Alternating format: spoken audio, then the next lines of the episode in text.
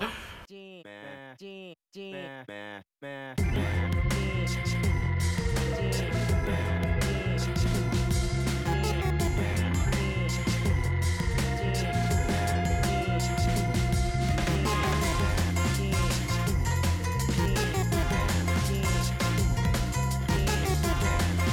東京ナンバーワンポッドキャスト孫さんトマさんのジメジメワイドショーは、はいいということで始まりました「じめじめワイドショー」えー今回も、えー、トマソンとはいレペゼン杉並真帆ですはい、ということで、えー、杉並区からはるばるお越しいただいて、えー、本日もお孫さんと、えー、ジメジメラジオよろしくやおって願いきたいしと思まいすます。お願いいたもしうま。ますさしくまた神回更新しちゃったよねい次や回ーでちょっとちょっと桁外れでしたね。もうだ企画か、ら多分梵天太郎さん店の次は加藤さん店ですよねそうですね。はいなんか加藤さん店ですねはいもう梵天事務所加藤さん店。はいもうそれもうやった方がいいっすよそうですね。ちょっと来年のこの時期あたりに ちょっ来年のこの時期あたりとにフはィねーチャーしてやはいはいっていきましょう。それで今日はミコリにたどり着けますか梵天そうですよ。はい、ね、あの、ねみぽりんまあ、皆さん前回に引きこん続きにちは。はい、墨田区から来ましたみぽりんです。は。はいい、準レギュラーの部長でお願いしまーいまあ、皆さんね、すっかりこうね、加藤博士の虜になっていただもいうて。虜ですよす。マでジすでね。もう博士たまらんでしょう。たまらんっすはい。なんかトレーナーとか作んないん ですかヒロシって書いてあるヒロシって書いてあ加る藤と後広口ろに加藤ねで白いねね、こうね、あのー、チンピラ。ズベコズベコ博士みたいってな。いうかあのーエイプとかとコラボした方がいいんじゃないですねかあ、ぼちぼ元ち。祖元祖裏腹なんで裏腹ね、まあ、前回はね、ほら、裏原の土地に。28億のビルを買ったっていうねいやいやもう桁外れすぎ て。二十八億っていう。で雨漏りするっていうね雨漏りしてるし。で階段がねほらあの1個しかなくて登る人と降りる人がすれ違いがないからあの下りの階段をつけましつたけちゃっっててるいうのをなんかもうもうそれだけみたいなねビルの物語がねすごいですよ思い入れがそこしかなかったっていそううですねねもう本当に裏腹に太郎とか言ってたけどもう風加藤博士はい広し列伝みたいなのはうん改めてやりましょううんはいうん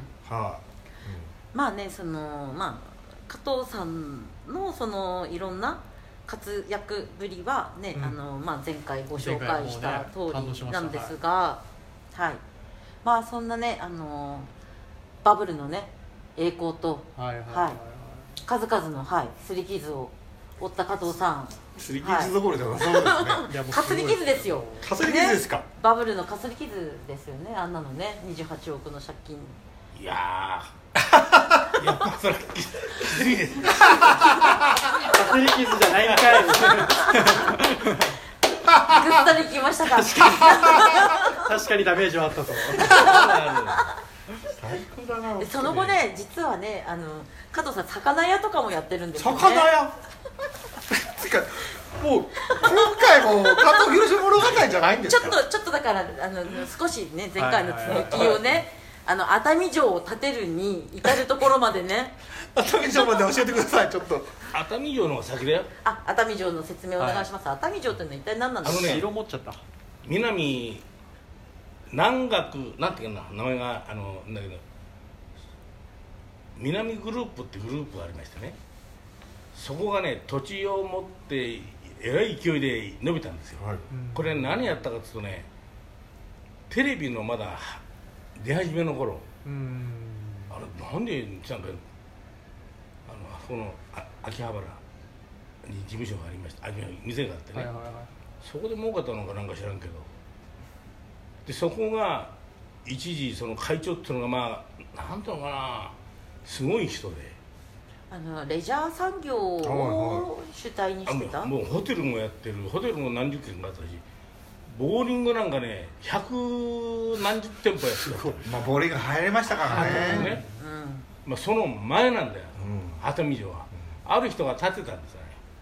そしたら刑務所入っちゃったらしいん ですねほんであと上司が刑務所入っちゃったんですか上司とかその経営者と出かてきたかはいはいらはいほんでそのあれをねそのあれ買ったのよないくらかったんですかいくらかったんですかいくらか知らないけどいくらか知らない買ったんだよってその知らないなそのなんか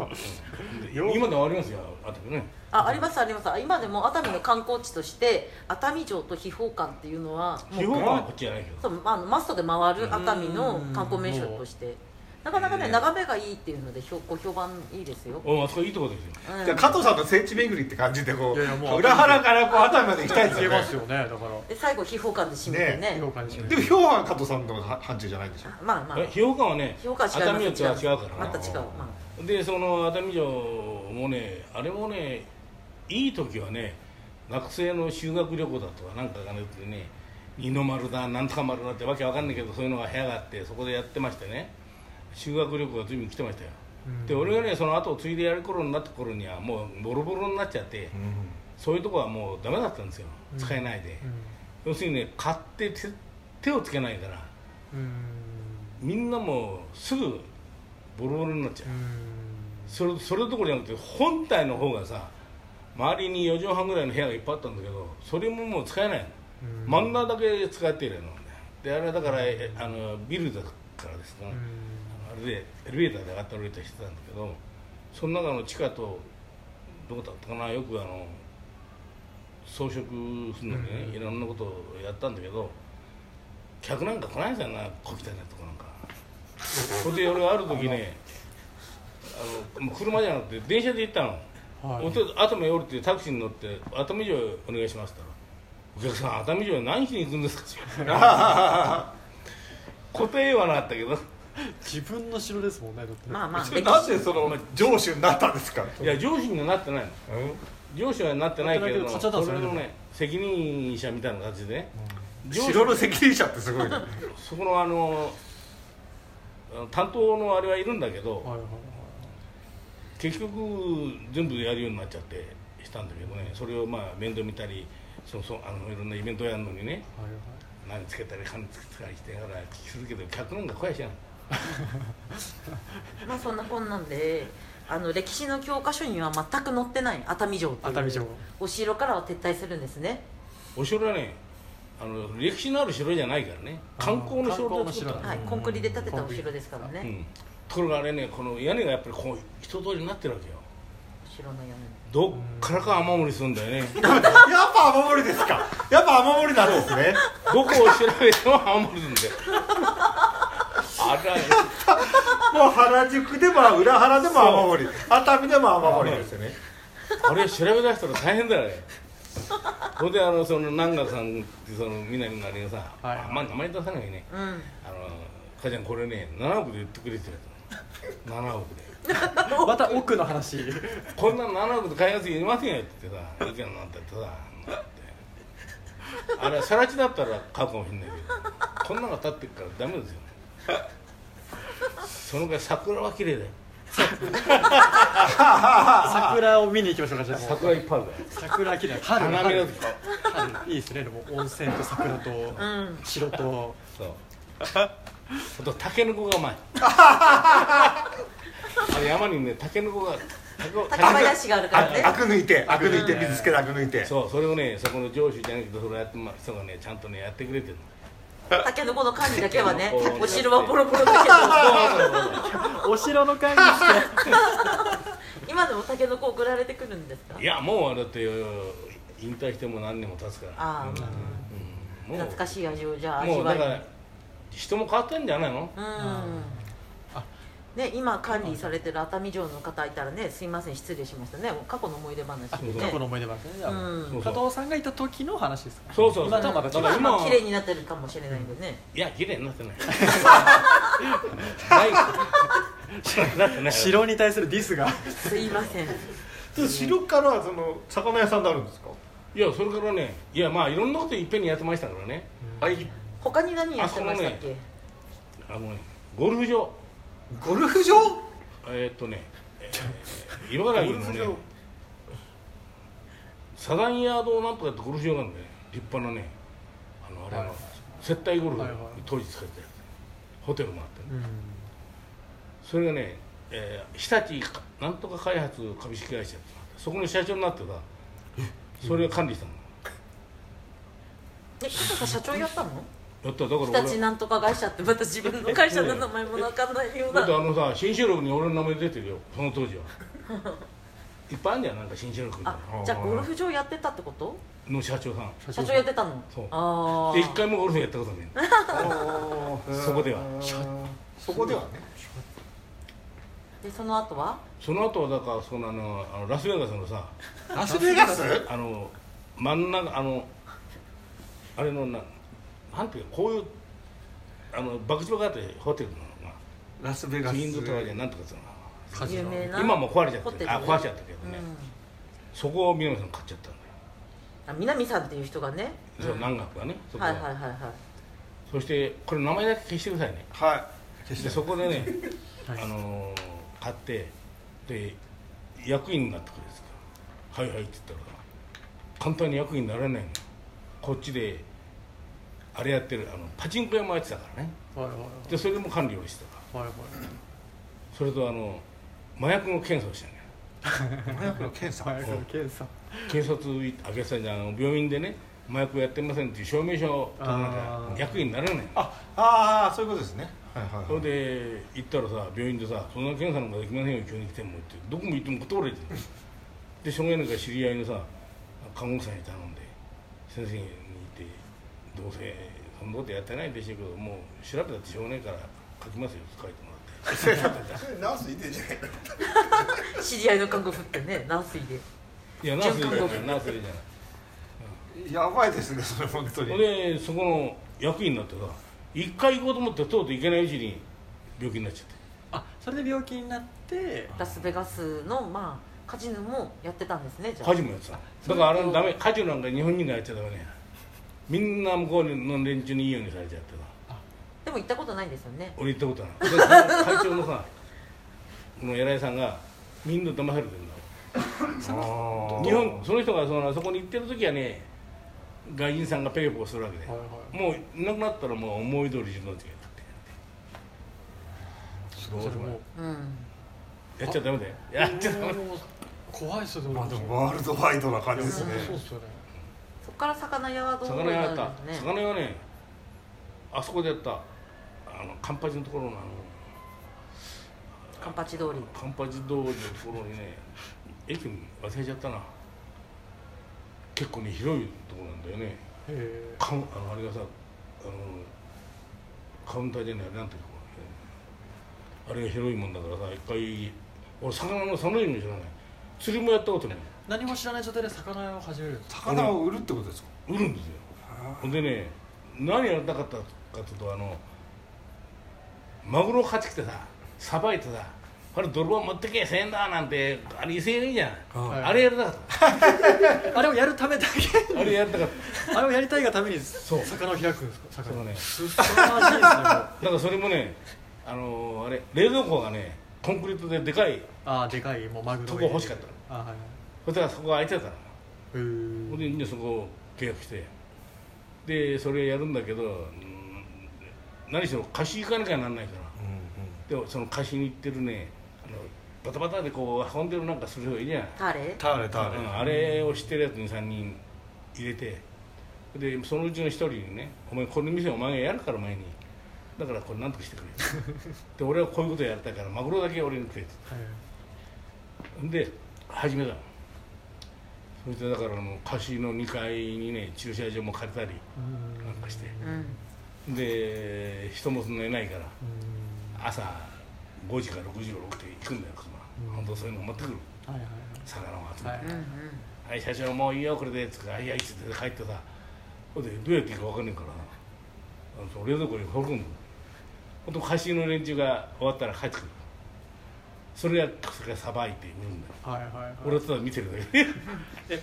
そのマグロ持ってけみたいなのが連れてきたんですか そこまそこまでいかないんだよ行かないんですかそこまでいかないうち半年くらいしたらさいやいやそれできることはできるけどさそれもどうやっていいか分かんねえから だからまあ皆さんがそのうち教えてくれるんだろうと思ってさはいはいしてるうちその主なやつがさ俺が毎日毎日金現金で買ってくるからね魚は安ねく、は買いおうと思っはていうんそしたらさその辺が来なくなったのよ貸しにも行ってない店にも来ないえ人らしい23日したらさ貸しのマグロ屋のなんとかさんだったな電話来てさ「母さん金払ってくれ」っつって「何の金払うんだよ」って現金で今でも待っていってんだよ1000万もらってねえそれえから金持って逃げちゃうなんすかそれめちゃでめちゃマグロだけじゃないんだよよ他にもそうなの陥没屋もそうだしあっちにえ全部 全部支払いができてなかった貸しのできてないんだよすごい金額なんじゃないですかそいれやまたすすごい金額が、は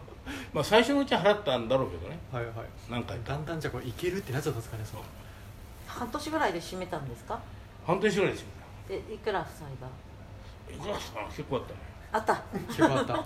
う結構あった結構あったって感じですねえじゃあそのビール買って28億の負債を返した後にあそれも帰ったらずっとあった返した後にまた魚屋で そうです負債を返す何千万か例えばいやさっき28億って聞いたからなんか安いと思っちゃったんですけどそうだね3000円みたいな気分になってだくけるどけどそれでもすごいっすよね3000万っておおーっておーってなったんですけどやっぱなんとかなるってことですかい人やも間うは規格な外すぎんてとかなったんだよねそうですよねなんとかなったと思うね今こうやしていらっしねゃるだから本当ならばその人生も立ち上がれないようなねいろんな経験をしている加藤さんがまたこのなんていうんですか新たな活活動躍の場を活躍の場っていうのをね今ねあの梵天さんようやく梵天さんにたどり着きましたねはいはようやくぼ梵天さんにたどり着きましたよ、い長いいやここのの本当に話移っていくスのトーリーですね梵天がねその2008年2008年死にまして亡くなってなくなって、うんはそしてまあ丹野さんもねいはい付き合いがあったから梵天との丹野さんっていうのはあの映画監督映画監督のはいでその人から電話もらってその前にね向こうから電話来たらしいんだけどね堀市の弟子の連中から俺いなかったんだよねああでびっくりしてさ夜中して次の日切符買って行ったんだよ切符つかあのチケット買っあて亡くなったってお知らせをいただいたんですけど、うんでも前の日まで電話で話してませんでした前の日まで話したんだよそうですよねおおじゃあ結構突然の突然のそうそうだってあれを作ろうこれを作ろうああしようこうしようってさで話していろいろ話していそしてだから死んだなんて思えないじゃないやー信じられないですよ、うんで行ってまあそれは行って組織済ましましたけどねうんもう俺がやったわけじゃないけどうそれやって100日目だったかなあの奥さんと電話あって「かっちゃんちょっと来てくれ」と言うんでそれからまた行ってそしたら何かと梵天さんがその時にねあの入れ墨と出版会社をとそれからあのこの今これやってる梵天マスコミだとかこの本だとか劇画だとかこれをやってるね梵天太郎事務所んはい事務所事務所ってもともとここにあったんですようん本店だこの 3, 三つのやつなんだよそれで話をするとだから俺がその奥さんに言ったのがこの事務所だけは絶対手放すなよって言っうんたので三権分立じゃないけど三つに分けて立つんだったらそうしなさいよでそこに立ち会い人に来てくれって言ったのが俺に呼ばれて行ったうんそれから現地のまあいいんですかこれピいやダメですねこれねピー入れないピー入れないこれはピーですねでだからそれと立ちやば会いいですねはいうん立ち会いのも立とち会いのもと立ち会いのことまあ、奥さんに頼まれてこの梵天さんの梵,、まあ、梵天太郎事務所っていうのは梵天さんがそもそもやってた、そうそうそう、ね、会社でで亡くなった後に奥さんに頼まれて加藤さんがそれを引き継いだっていうことですよね、本当は長男坊が偉いんだよ土地女房が肉屋やってて何も分かんないんだよあそうあのねスーパーもお肉屋さんにお勤めであんそうはなんいですね、じゃあそういうのはまた皆無というかどうなっちゃう状態で、うんだからそれでやって、こういう現在に至ってるでそもそもその東映時代にその加藤さんはその梵天太郎さんとそうそうねあの出会ったと思うんですけどどういう出会いなんですかエピソードとかありますかどういう出会いだったかねなんかはっきり覚えてないんですよね気づいたらみたいとにかく東映のね東撮影東映撮影所で会ったんですよなだから何の時に会ったのかねうんうんその時ほらそんな気にしてないからね、うんで一番下のがねああの渋谷あ新宿で、えー、と飲み屋やってたのスナックうんプレイボーイじゃないあプレイボーイあプレイボーイボーイって山なんだプレイボーイとあとね2つぐらいやってたの本店さんがね経営してたんですよそう飲み屋をでそこにね誰かに俺誘われて行ったような気がするんだよねうん最初はで知り合ってもうその前にまあえあの撮影所で会ってるうかんら、ううんんだからしたけど、うんそんなことでなんとなくもう肌があったっていうか気があったって気いうかがあったんですよマジ交わでったんべでったすりよであもうほんでまあ会社あの東映辞めたなんかしたら俺もちょっと時間ができるからであのしたんだけどねで俺おあのうちほらこんなモデルをやってたでしょやるからねコマーシャルとかさ企業との付き合いが出てくるわけよだから梵天さんにねあんたねヤクザだから俺のとこ来ないでくれって言っ言っちゃったのそう言ったの言っちゃったたの、うん、なんかの話の中でそうなっちゃうっんたうの、んうんうんしたらえらい怒っちゃってさそまあそれ「どそううだやうっんてたのこの野うん郎」って怒らおれてー俺が行くから来ないでくれって言ってたのうんうんで俺はだからそんな怒ってると思わねえからさお言い方はすごい言い方だけどさいつもそう言ってるからさはいはいで行って、うん、そんなの何もわだかまりも何もなくさあそれでも仲良く仲いいっていうかまあそうそう付き合いが途絶えることなくうん途絶えることなくさ、何がそんなに何、えー、と引きつけられたんですか全然タイプもまた違うと思うんですけど、いや別に引きつけられても言えないんでううんんただなんとなく付き合ってる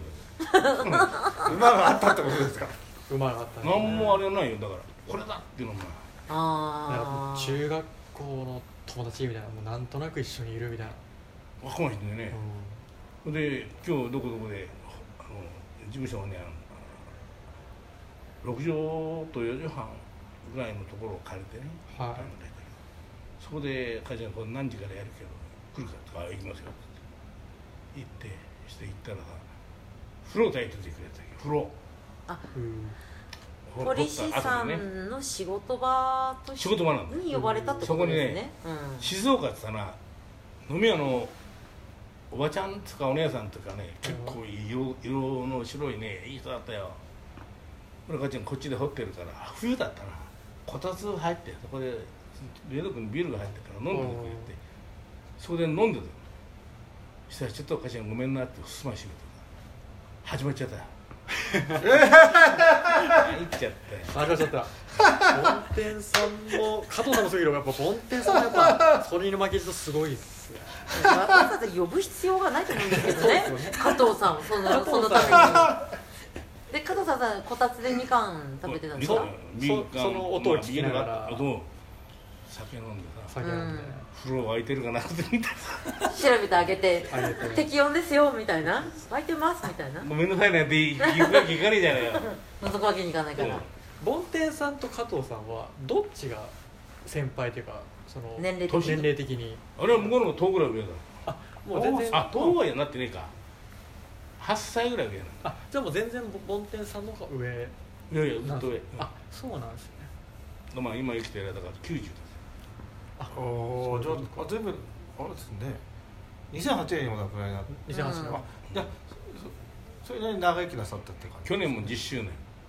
10周。そうそうですね、10周年。そう亡くなおる祝いじゃないまあ、加藤さんは今年82 82人なのうすごいっすね。82ん、。元気でしょえじゃあもう過去えジメジメ過去最高齢ゲストかもしれうんないです、末さんを確か超えにました末さん70ぐらいだっけ最う初、ん、はるかに超えました ねなので加藤さんはね今、あのーコミケの参加者で最高年齢の2位ですね今いやそう歴だよ代1位がいるんですよね確かうそうか参加者いる今今の時小点池でに参加してるんですか、はい加藤さん 今コミケでね本の手売りをしてるん でここの梵天さんの梵はいすげえなもう本当、うん何でも売っちゃいますねもう本当に竹下通りでも売って、魚まあ、気がいついたらね今コミケで本売る人になってて まあほらビールがなんだ魚屋がなんだありましたけど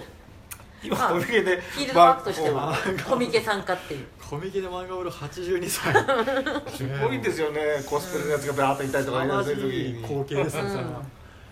まあ、夏冬出てますよねずっとねコンスタントに、そうねほとんど夏冬だ うん、秋はや大んねえ晦か日は大体コミケにいますよね、あうん、へ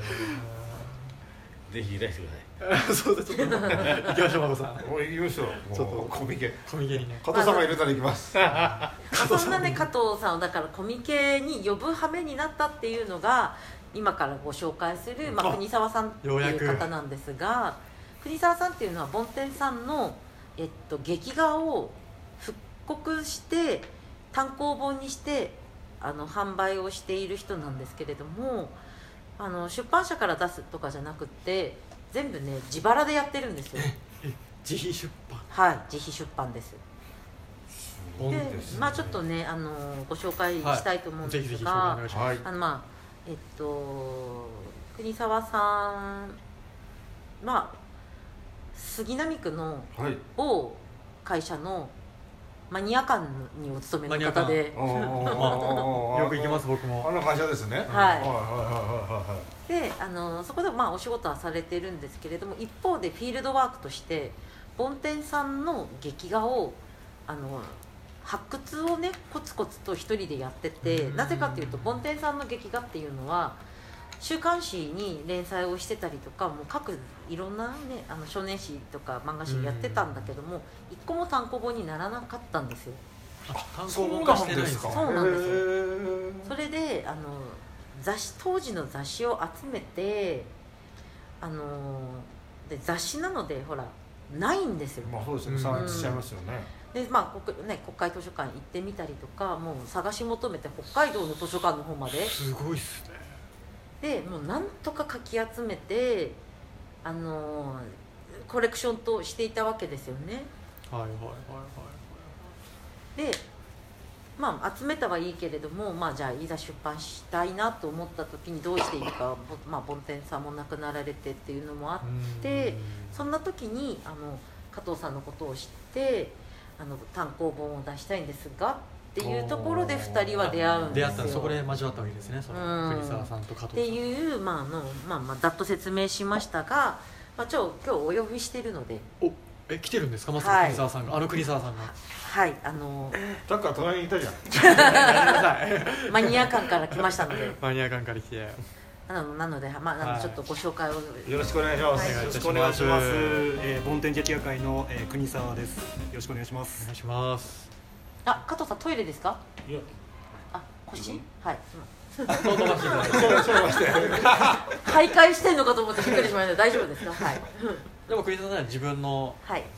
あれあれこれをちょっと話していただく感じですかねはいあれこれあれこれあれこれさっきあの加藤さんがあの梵天さんが亡くなったっていうタイミングがあったんですけど、その時に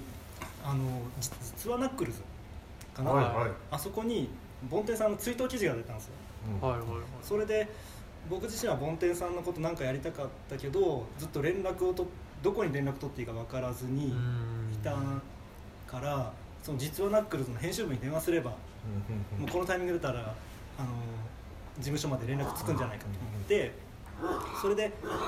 ナックルズ経由で加藤さんに連絡してえーはめちゃめちゃストイックというかすごいその行動力というか凄まじいですよ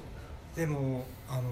その時は「根血寺理科」っていう一応梵天さんの代表作があって、まあ総ページ数で3000ページ近い作品3000ページ3000ページそうなんですよあのー連載期間も3年半ぐらい週刊誌で連載して「はいはいはいはい週刊明星」っていうアイドルはい はい系の誌明星でそんなものが連載されてたんですそうかなんっですよていうか多分タイトルが今だったらアウトですよねアウトなんですよそれで単行本化ができてなかったっていう事情もあ出版事情もあるんですよね時代の背景とかもそれでやっぱりそうなったらインディで出すしかないなと思って考えてはいたんですけど全8巻ぐらいになっちゃうんですよ、うん一ページ一巻あたり300ページぐらいずつでやってもこれ俺1巻売れないかったらもうとんでもないこといにやなるなそれこそそうですよねネクスト加藤さんですそれでちょうど思ってた時にあのウェブコミックネット上で、まあ、でで今の電書っていうよりもウェブで公開していくような形式が立ち上がってきた時期とちょうどあったんでそれで「あのラブヒナ」って漫画あるじゃんあるんですけどはいはいなんかマガジンでマガジンのはいそうそうあのいいわゆるハーレムものっていうかうん可愛い女の子がいっぱいこうその作者の赤松健さんって方がそのウェブコミックのサイトを立ち上げた時期だったんですそれでそこのサイトの売りっていうのが今は「漫画図書館 Z」っていうタイトルなんですけどあのサイト名なんですけど J コミっていう時時代があってその J コミの売りがあの作者が望んだ形のままウェブで発表します一切改変は加えませんうんそれを歌うサイトだったからだったら根血寺理科を公開してくれるんじゃないかと思って持ち込んだら、まあ、やりましょうということになってあの全8巻ウェブでまあ無料公開っていうところまで行ったんですで今は何人ぐらいそれは漫画読んでるんですか今は全8巻の合計の閲覧数で30万ビュー台うわすごい30万30人万が PV 読んでる漫画ですよ今それはじゃあ国沢さんが全部一人で何回も読んでる人もいそうですけ どね素材自体素材をは全部投げたんです素材自体は僕は途中までしか集めきらなかったんですけどあのやっぱり事務所の方にあの残ってた素材もあったしあのそれを僕がちょっと補填する感じで全部揃えてそれで、うん、全8巻完全版として公開全部揃えるまではどれくらいの月日がかかってるんですかえっとねどれくらいだろうどれくらいだろうな実はあのボンテンさんが亡くなってすぐ連絡を取ってから1年間ぐらいブランクがあるんです加藤さんに再びアポ取るまで、はいはいはいだから最初にも加藤さんにアポ取った時に「お前やるって言うんだったら最後までやれよ」みたいなことをこう言われて俺がビビって本気で1年かかってなんとか揃えたんですよすごいっすねで「週刊明星」ってあの国会図書館とかに置いてるやつも結構切り取られたりしてたりして、あの国の所蔵機関で全部揃わないんですよねはいはいはいなのでいろんな古書店とか回ったりして、まあ、現物揃えたりコレクターの方に頼んすごいでっすコピーさせてもらったりとか国会図書館にあるものはコピーできたりするんですか一応複写はできますあそうそれをそういうふうに復刊みたいに使っていいってことなんですかこれがですねあのちょっと全然あの合本みたいになってて、うん真ん中が黒ずんだりしんて、もう全然使えないようなコピーしか取れなかったりするんですけうど、んあのそういうものでとりあえず揃えていたりしてこう後に差し替えるとかうんうんいう形で、なんとか1年かかってもらったとか、ウェブだったらそういうことができますもんね、まあでもやっぱりあの事務所にあったあの切り抜きっていうのが一番大きいですかね、まあ、途中までは本当もう加藤さんと知り合うまでは一人でやってたんでそういうとりあえず全部コピーでもいいから揃えようみたいな感じでやってましたけどそこまでの情熱って梵天太郎さんの魅力って何なんですか何なんですかどういうところ何なんでしょうねとにかく僕は単行本が出てないっていうところに惹かれたんですよあ あもうあのー、19 1997年に「漫画ゾンビ」っていうあの太田出版からちょっとマイナーな漫画家たちをサルベージするような企画本はいがは出いて、はいそこにあのー著者の宇田川さんが梵天さんと対談したコーナーがあって、まあ、それを読んだりしてなんでこんなちょっと日本の漫画の中心をなんだろうな今の漫画誌で欠けてる部分を補えるような存在が梵天さんなのに取り上げられないんだろあで97年の時点ではもうその梵天さんの漫画っていうのはやっぱそういう、まあ、ゾンビっていうかサルベージするようなって感じのうそポジションだったんですか本当宇田川さん宇田川武雄さんっていうのはなんかちょっと尖ったあの漫画とかマイナーだけどあのなんだろうただそういうマイナーなまま置いておきたくないものとかを、まあ、発掘してくる位置にいた人なんででそのインタビュー見てでもこれタイトル「根血時理科」とかこれ出版社とか待っててもやってくんないなと思ったし、まあ、自分でやるかあとはまあ自分のあの仕事が古い漫画を扱う仕事んだったので、まあ、いくらかあのどういうところ当たれば集められるんじゃないかとかそういう感はありましたし、うんうんうんうんなんかそんなので始まった感じですかね、まあ、とにかく「根血尻科」をウェブで公開するのが梵天劇画界の最初の仕事でした今でもその根血児理科は読めるんですか読めます、うんはいへー今も無料で読めますねしかも無料で読めちゃうんですうんうん全全発刊めうんちゃくちゃホスピタリティの塊ですようんそそうんだけ苦労してやったものを無料でそう公明開星でしたっけ、ねはいっていうことはやっぱり結構、まあ、アイドル誌じゃないですか昔もそうですよね、そうすると女の子向けみたいな漫画だったってことですかそれがですね「根血尻科」ってあの女性ファンめちゃくちゃ多いんですよ、あの梵天さんの漫画ってこう女性がひどい扱いを受けるっていうイメージを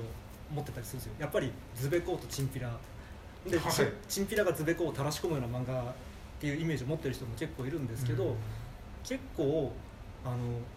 もう一つの代表作である「猪鹿お蝶」っていう着物着たお蝶さんが花札を投げて悪い男を退治したりとか、まあ、理科とかは普通に腕っぷし強かったりとかどこかあの女の人の鬱憤を晴らすようなあじゃあ今だとちょうどいいんじゃないですか今の「MeToo」とかの問題の時に、うんそうなんですよ、自由にあってそうですようね、んなので割とあのそういう女性蔑視的な漫画っていうイメージを持ってる人は一回ほんとちゃんと読んでほしいなっていうとこはありますねなので普通に「週刊明星」の中でも女性ファンがこう毎週楽しく、うん、毎回胸のしすくシーンがあるみたいな、うんエンターテインメントとしては成立してたと思いますねなんか女性の人はスカッとするみたいな感じだったうんそういうことですよねなんか見ててまあ劇画独特のテンポの良さとかあのストーリーの展開の速さっていうのもまた良くて、であのそんなにその内面を描写するものがほとんどないんですよ、主人公が葛藤したりとか成長したりとか一切なくてとにかく悪いやついる殴る刑刑務所捕まる逃げるとかシンプルにすごく明快で、うんバッサバッサ切り落としていく理科捕まっちゃったりするんですねそう出ですねたり入ったりするんですよ、はめちゃめちゃアウトローだな理科い、全然へこたれないんですよあまあほらさ、まあ、女囚サソリとか、うんそうですねああいった類のやっぱりなんていうか女性強い女性が主人公、のジャンルとしては、まあ、すごくよくできてますよね。うん、興味深いです、うんちょっと帰ったら見てみようそうさん加藤さん消えた加藤さんがちょっと徘徊してますけれど加藤さんが徘徊大丈夫ですか、まあままさが規格外の男ですねあ、でもねあの会社に勤めながらその自分の趣味の世費のものをあの自費出版いしやてすごいっ今す全部で何冊出しました本は ちょっとだろうでも1年1冊は出してるからで夏のコミケ冬のコミケで毎回そうですよね発表してったんですよそうです本をね出しながあーインらディペンデントな感じそうですそうですちょうど半年ぐらいで回収してその資金をそのまま次の方にああじゃあまあくるくるある種自転車操業じゃないけど、うんうんそうですね45年ぐらい続きましたえーっとどうだろうでも本当10冊出てるからやっぱ5年そうですよね欠かさずで出てましたからねうん1年に2冊出してるのかうんボイス途絶えることなくあのーほらねまあ、どんな仕事をね、勤めをしてたとしても、こうまあ、好きなものをこういうふうにやるっていうのはまあ面白いなと思うんですよ、まあ、情熱のもうかもう情熱がすごいですよね半端ない以ですよね外ないっていうねこれあのまだまだ出せるような感じなんですかアーカイブはいっぱいあるんですか梵天さん自身があの劇画家の時代って8年くらいしかやってないんですけど、250作ぐらいあるんですよ多作なんですね多作多作なんですよ250なんだなのであの連載作品とかになるとまあ「イノシカ落ちよう」とか代表作もまだ単行本にしてなかったりとかあとは短編とかも今まで「不良少女編」っていうのと「怪奇編」っていうのと出したっきりでその他の切り口のものは一切手つけてないですしそこにもなんか会期のやつありますよねそうですね会期これが一応一番最初に出したんですけどあとは今回の「ズベコチンピラタトゥー展」で出したあの任侠路線のものの扉絵も飾ってるんですけど任侠でまとめたの今ないから次やるならそこかなとか、まあ、まだまだまとめ買いのあるそういうもことのででまだまはだあるんです素材はが豊富にあるということですよねねえただ本当にさその漫画だけじゃないわけですよね活動はだってもう堀市っていうのもあるし、そういう多岐にわたってるわけですよねそうですねただあのその梵天さんの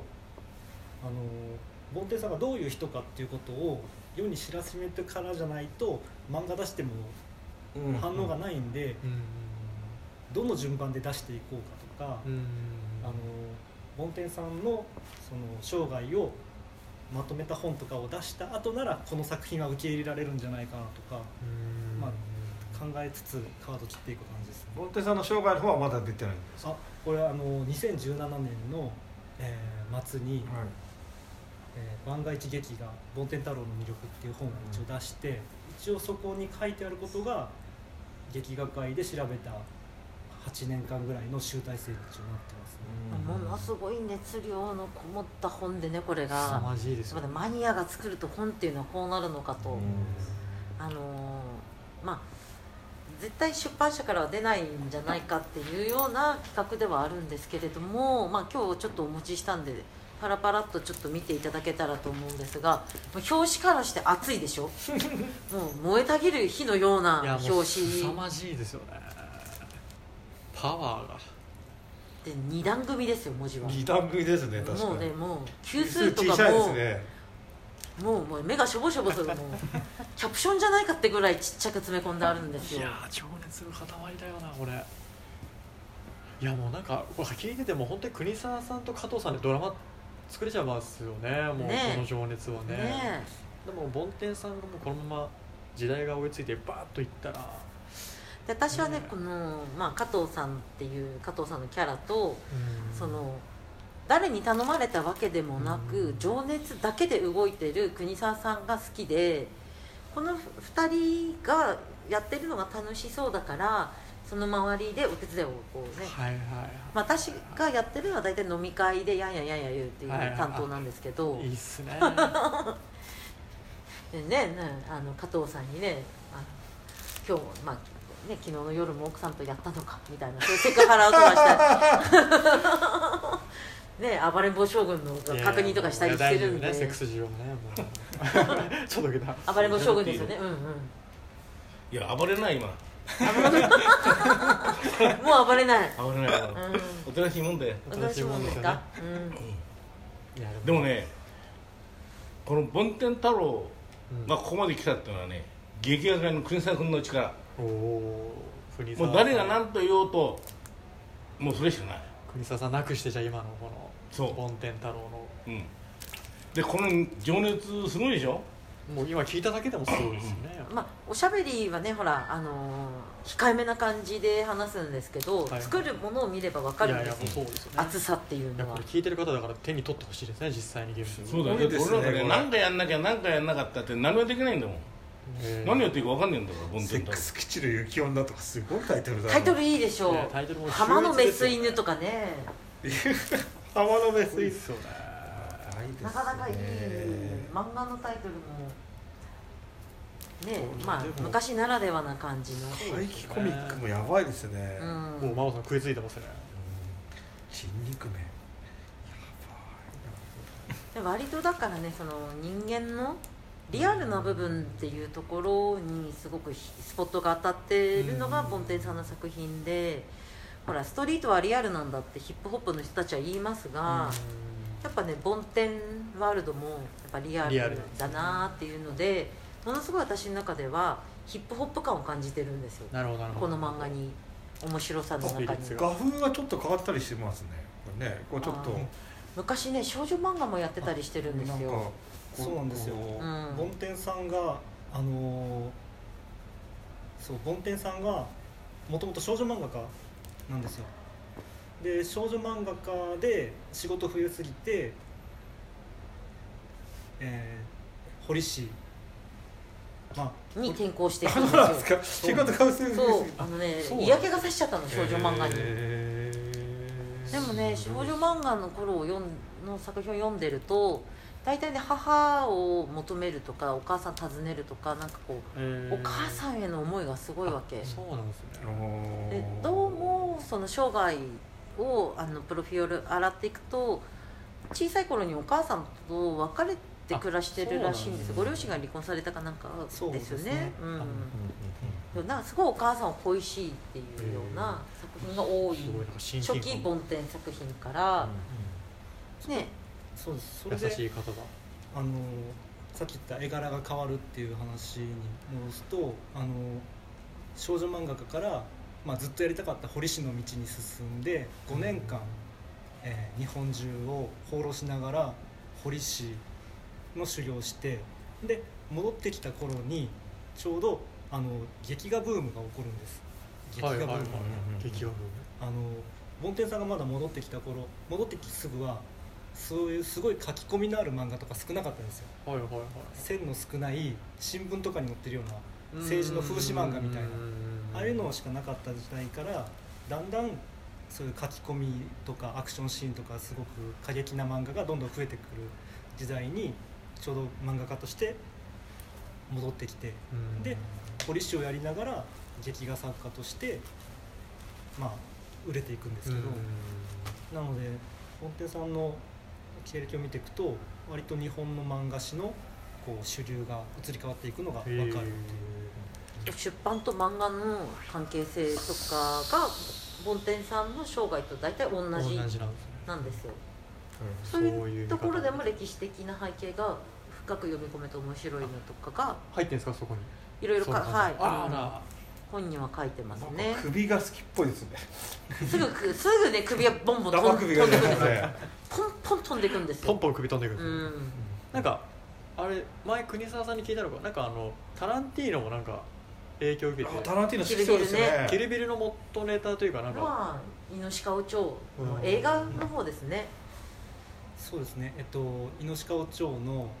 えっと、池玲子さんでしたっけうん池玲子さんが雪の中で上半身裸になって、えーひ相手をどんどん切っていく縦のシーンがあるんですけど、あれとかは本当にキルビルへーにそのまま使われたりします、マジでされてるんですねうんなのでねこういろんなところにインスパイアを与えてる存在ではあるんですよ。でまあほらあの梵天ワールドね、あのー今だなら手に、ね、届くところにあの、まあ、ネットで読めたりとか、はいはいまあ、例えば情報を探せば、まあ、国沢さん梵天劇画会っていうのをやってるはいので、はいはいまあ、ウェブだったりとかツイッターだったりがあるの調べたでら出てくるみ見ればわかると思うんですけどもあのーまあ私がまあ面白いなって思うのはだから情熱を持ってはいはいはいやるとあのーひすごい形うんが出来上がるなっていうのとあと人生何度転んでも確かに立ち上がるって言っスクラッたプビルらドほら今って、まあ、長生きしちゃったらどうしようとか、まそうなんですよあ、悩みになってしまってるでしょ。もう人生100年時代に入って、ねどうしましょうって感じですよねね、そういう方に加藤さんを見ていただきたいなと思ってなるほどおいいまとめになりましたねはいぜひこうおすすめしたかった私の梵天ワールドでした梵天ワールドこれあの、はい梵天さんのなんかでこうあのお知らせっていうかインフォメーションそうですねなんか告知とかありますか告知告知はあでもあの次夏はい今までずっとコミケ夏冬で行ってたんですけど、まあ、受かればですけどあの東京アットブックフェおおとア出てみたいなと思っててはいはい一応ちょっとコミケ加藤さんがコミケのブースに座ってるのはすごく面白いんですけどちょっと次はブックフェアブックフにェあアなたブックフェアはもう面白いんじゃないですいかやそれもそれでカズさんいたらまだ見たことない光景が見れるような気がします。なるほど楽しみですね夏ですね楽しみ夏ですねまあそんな感じそんでな感ねじですかねジメジメっとこう出版したりとか活動活躍してるのでねいやまああのジメジメじ ゃないなまあなんか熱と豪ベ快さラベラですねと確かにいやいや素晴らしいですよはねいでもそれを結びつけてるのがボンテンさんモンテさんですねうんそうだねということでえっとこんな感じでじゃあ今放送終わろうと思うんですけれどもはい毎回ねあの番組の締めを、まあ、総括をですね「あの孫締め」というコーナーで、えーお締めさせていただいてこれもうやめてもいいいと思いますよこれもやっぱやらないとあの番組が締まらない大して面白くないんですよいつもグダググダで僕噛んじゃうんでダ山本さんあの孫締めお願いいたしますおはい、真面目ですかまあしょうがないですねやりますかはい私孫は定年退職したならば、加藤さんのカバン持ちをやりたいですはい、じゃあありがとうございます、ありがとうございましたよかったはい、ということで次回の「ジメジメワイドショー」でお会いしましょうバイビーバイバーイバイバあーイりがとう